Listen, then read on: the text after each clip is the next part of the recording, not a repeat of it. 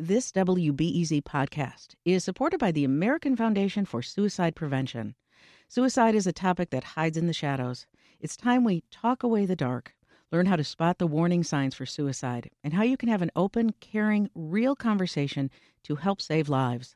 Visit the American Foundation for Suicide Prevention to watch the new short film and learn more at afsp.org slash talkawaythedark.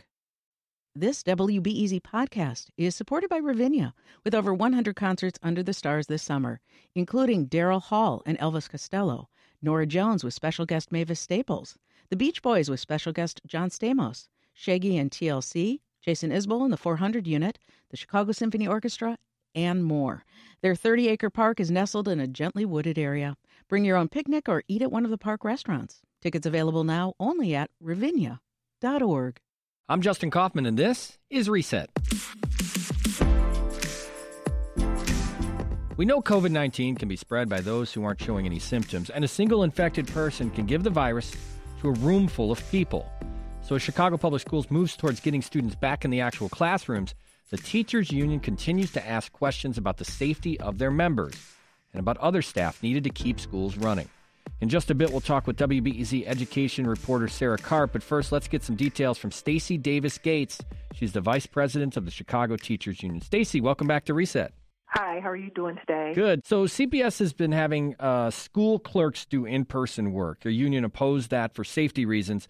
An arbitrator recently took your side in this debate. Tell us more about what's going on here. Well, we felt back in August that the decision that was made was hasty. And you know, sneeze guards had not been erected, and yet um, these women were going to be registering students for classes. You know, people would come in to register. Uh, we didn't see visible signs of physical distancing. The face mask wasn't in every single, you know, school building. And then in some school buildings, there were people there who were either not wearing them or wearing them incorrectly, and there was very little adjustment made when those things were noticed. Mm-hmm. Further, mm-hmm. we've gotten a little further in our understanding of this virus. We know that it's airborne. So now ventilation and filtration are two issues that we have to um, reconcile at uh, the Chicago Public Schools. Yeah, and this is just an arbitrator who, who took your side, but CPS says, well, you know, uh, we can do what we need to do. And so, what do you do when you're at that standstill again with CTU and CPS when we're not necessarily saying seeing the same view the same way? Well, let's say this: the arbitrator took the side of um, the students who need to be inside of our classroom, um, and the workers in the Chicago Public Schools, and all of our families. Um, that's the side the arbitrator took. Beyond that, we decided on this arbitrator together. Like this wasn't an arbitrator that we chose. You choose them together, and the arbitrator's decision is binding. And so we're going to move forward with the implementation of the arbitrator's decision. Mm-hmm. As you look at this, I mean, what what can be done? You got to get to the negotiation table to make that happen.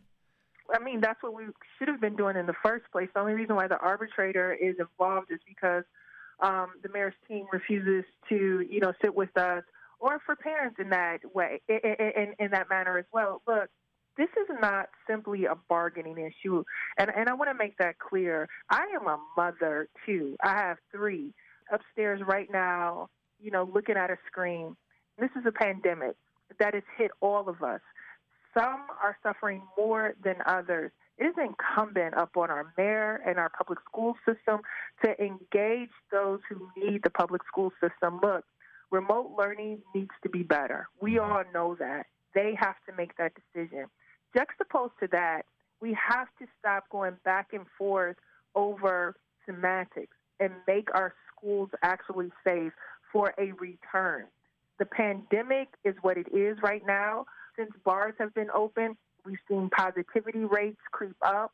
Um, in communities of color, we are seeing double digit positivity rates the Chicago Public Schools is a school system that is overwhelmingly students of color. All of these things mean we're going to need robust testing. We're mm-hmm. going to need robust contact tracing. And we're also going to have to have mitigation in communities that have been hardest hit to ensure that our students get exactly what they need to make this work. If our ultimate goal together is to make schools safe for all of our students and the adults that work in them, then we would be working together with all stakeholders to make that happen. And we better do it now because, you know, the clock is ticking. Yeah. You know, CPS and, and CTU, you guys uh, are have been negotiating back and forth over the summertime or not negotiating, the case that we've talked about on this program. But the move towards getting kids back into the classroom, that would happen in the month of November in Chicago. Many other school districts around the state, that's starting to happen now when you have an overwhelming sense from parents that they're like, okay, this e learning is insufficient, we all want to get us back to at least getting our kids back into a classroom. Do you run the risk when you call out that there need to be resources and there are no resources of losing that base when parents want to see their kids getting back into the classroom? Okay, so a couple of things. I want us to disaggregate what parents we're talking about because overwhelmingly, both locally and nationally, Black and Latinx parents have been very dubious of the return to a classroom. Right now, we're watching New York go through closing schools again mm-hmm. after reopening them. So I want to center this in communities of color who have been hit the hardest, who have had the least amount of resources over time, and especially in this moment to combat this virus. So that's one. And then number two, I don't know a parent who would not want us to clarify what safety means and how we get to safe. Listen, it is important for me, for my children to see their grandparents, my husband's parents, and my parents. And in order to do that, we have to have some safety because we're not just going to be quarantined by ourselves together. This is an issue that reverberates in our families. We just lost a member.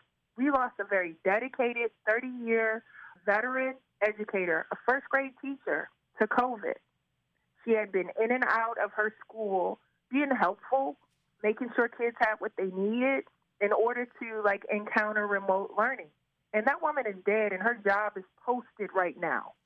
What does that mean for us?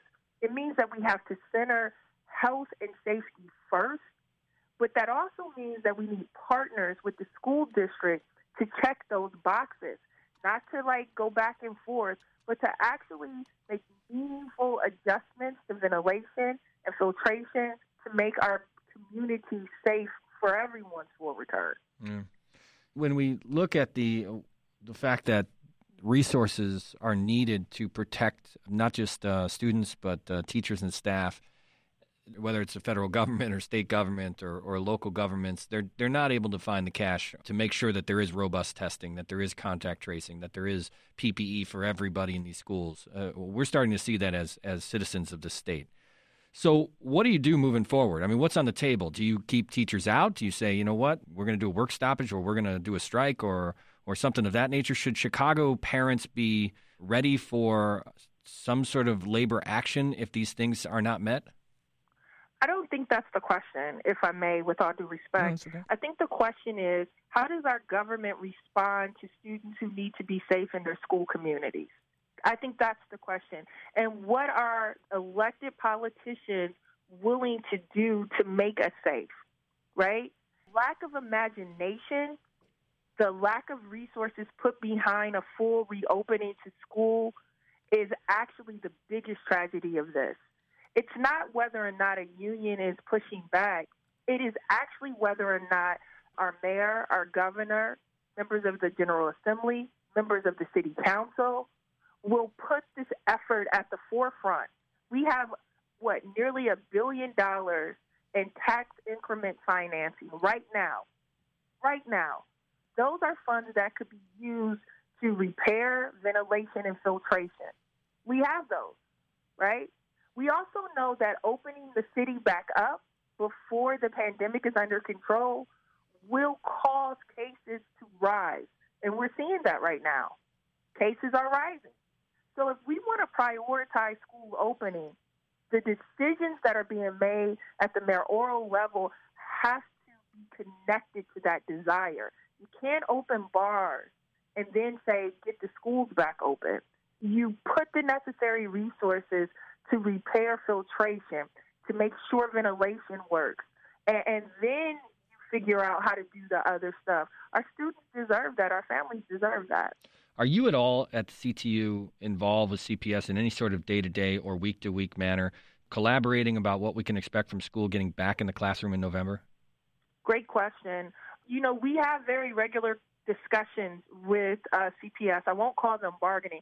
Little known fact is that the only way that Chicago Public Schools actually hears our voice is when our behavior is more aggressive. That actually needs to change, and they have to begin to see us as partners. Part two of that, there is this culture in the city that everything that happens, they get to call the shots, and they be in the fifth floor, from the city council to the school board to, basically everything in the city. The city does not have a muscle for um, democracy and the way in which I think our framers intended it to be. The city has traditionally been very dismissive of minority voice, been dismissive of voices that don't, you know, toe the party line. That being said, like our work in this moment is less about the back and forth between CPS and CTU and making it safe for people and getting us to a point of where this works. Because safety is only one part of this, right? We know that we will see children coming back into our school communities that have suffered tremendous tragedy from the gun violence that's, you know, never ending in our city to the impact of COVID infections and, and, and COVID deaths. And so we're going to need more. Like we've had a deficit model for so long when it comes to um, students in the Chicago public schools that we don't even know what it looks like to actually fully fund and support them. And and and I and I think this part here is most important too. This whole concept that we believe that it is okay not to consider their life, their health, and their safety first. We have to disabuse ourselves of that. Mm-hmm. that is actually primary in this discussion. Chicago doesn't do a good job with that as well. We have had multiple children murdered by gun violence this summer. And so we have to pivot from deprioritizing the lives of black children and Latinx children in the city and prioritizing their health, their happiness, and their well being. And I think CTU is on the right side of this. Yeah. Chicago Teachers Union Vice President Stacy Davis Gates. Stacy, thanks so much for joining us this morning. Appreciate hey, it. I appreciate you. Thank you. Let's bring in WBEZ education reporter Sarah Karp. Sarah, welcome back to Reset. Nice to be here. So you heard the uh, vice president there. Uh, um, any takeaways from that interview when you when you hear that that gives you a little bit more understanding of where we are about getting kids back in the classroom? Well, I do think it's interesting that both um, Stacy Davis Gates and the president of the teachers union, Jesse Sharkey, this morning made it a point that they're not trying to say hey, we're going to strike if this doesn't happen. They're really trying to say, you know, this is not about whether there's going to be a labor stoppage as, you know, as we were coming upon last year at this mm-hmm. time, mm-hmm, right. but more that we really just want this to happen, that we want for people to go into these buildings and feel safe. I'm sure that the people from the school district see it in a different way. I mean, I, I think that they they feel like the teachers union does threaten to strike every time they don't get their way. But certainly, I, I see that they're really you know trying to center the discussion around some of these safety measures. Yeah, but but it's such a good point because this isn't about money. It's not about raises. It's not about uh, even uh, power in some way. It's about the safety of, of teachers and inevitably students. So it's hard for anybody who, who may be a Chicago parent or a Chicago citizen in any form to, to argue with the fact that, yeah, there should be safety precautions and protocols set up in the classroom. Right. And now that this issue has, has shifted a bit to this idea about ventilation and air filtration – I think that it, it becomes sort of a, a, different level of an issue because it's one thing to say, can everybody has have masks? Can everybody stand yeah, right. six feet apart? Those are things that you can see, and that it, it, seems to me like to some degree that the school district should be able to get done. I mean, they say they've they've bought like millions of masks and you know tons of hand sanitizer and whatnot, but those structural things like air filtration and ventilation I would imagine are not as easy to fix. I mean, for sure that the school district is, you know, at city code. They they've pointed out that they, you know, that they're meeting city codes, but also, you know, we've all been in school buildings and Yeah. especially some of the old school buildings, you kind of wonder, you know, hey, doesn't seem like like like the air is going through this as as well as it should or you know like Now, some the windows opening and things like that. right Yeah, and if windows open you know if you have to open window to get to get ventilation then um i mean it's 50 degrees out right now. You're not going to be able to do that all the time so you're going to need something else to to help it along. And can the school district afford to to make the repairs that need to be made in order to make the buildings safe. And then i mean there's also a question of science that i don't even know the answer to. What is safe enough? Like what is the level of air filtration or ventilation that is needed for a school to be safe? Does anybody really know Yeah, that right. question the answer to that question? I think maybe maybe that's a parental frustration too when you hear Stacy Davis Gates talking about you know this is an issue about safety and and everyone believes in that. But yeah, at what level are you hitting like the protocol? Are you hitting the this is the level in which this, now we are safe, green light, that kind of thing where where it's really hard. Those are vague uh, understandings. a couple weeks ago, you'll remember that the CDC put out something saying that that uh, that COVID can be spread through the air, and then they took it off their website really quickly.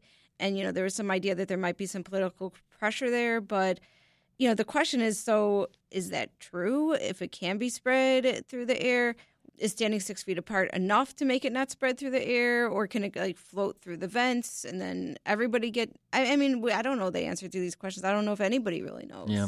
How's remote learning going? We're obviously paying attention to what happens in a month when we try to get students back into the classroom, but how's it been going for the first month of, of remote learning at CPS? Well, what I hear is it's going way better than it went in the spring when it basically was pretty chaotic. But kids are going and teachers are going a little bit insane sitting in front of computers for, for like seven or eight hours at a time. That's what I hear. I mean, I hear people are saying, well, the teachers are trying super, super hard. The principals are trying super, super hard. The school district is, you know, really wanting things to be in place so that things work and that certainly things are going better, but that this is not the ideal situation. And there is a lot of questions about whether if remote learning does continue, do they lessen the amount of time that, that students are required to be in front of the computer? I think that that's a big question. And I think that maybe school district administration is hearing some of that and might change the guidelines or do something. Well, we're going to find out much, much more in the coming weeks here uh, about what the plan is for CPS to get kids back into the classroom and what CTU's plan is to make sure that it's safe. Uh, Sarah Karp is education reporter for WBEZ. And Sarah, you got to come back. And it is, if I can just say, it is great. That you are in a studio across the way. And we have glass between us, Yes. but it's great to see you. For, uh, after so many phone interviews with you in the last couple months, it's great to see you in person. Yes, hey. nice to see you too. Thanks, thanks, Sarah. All right, bye bye.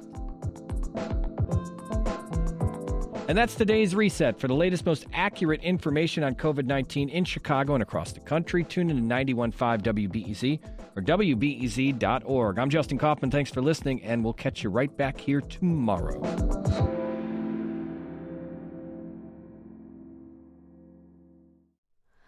Hi, it's Terry Gross, the host of Fresh Air.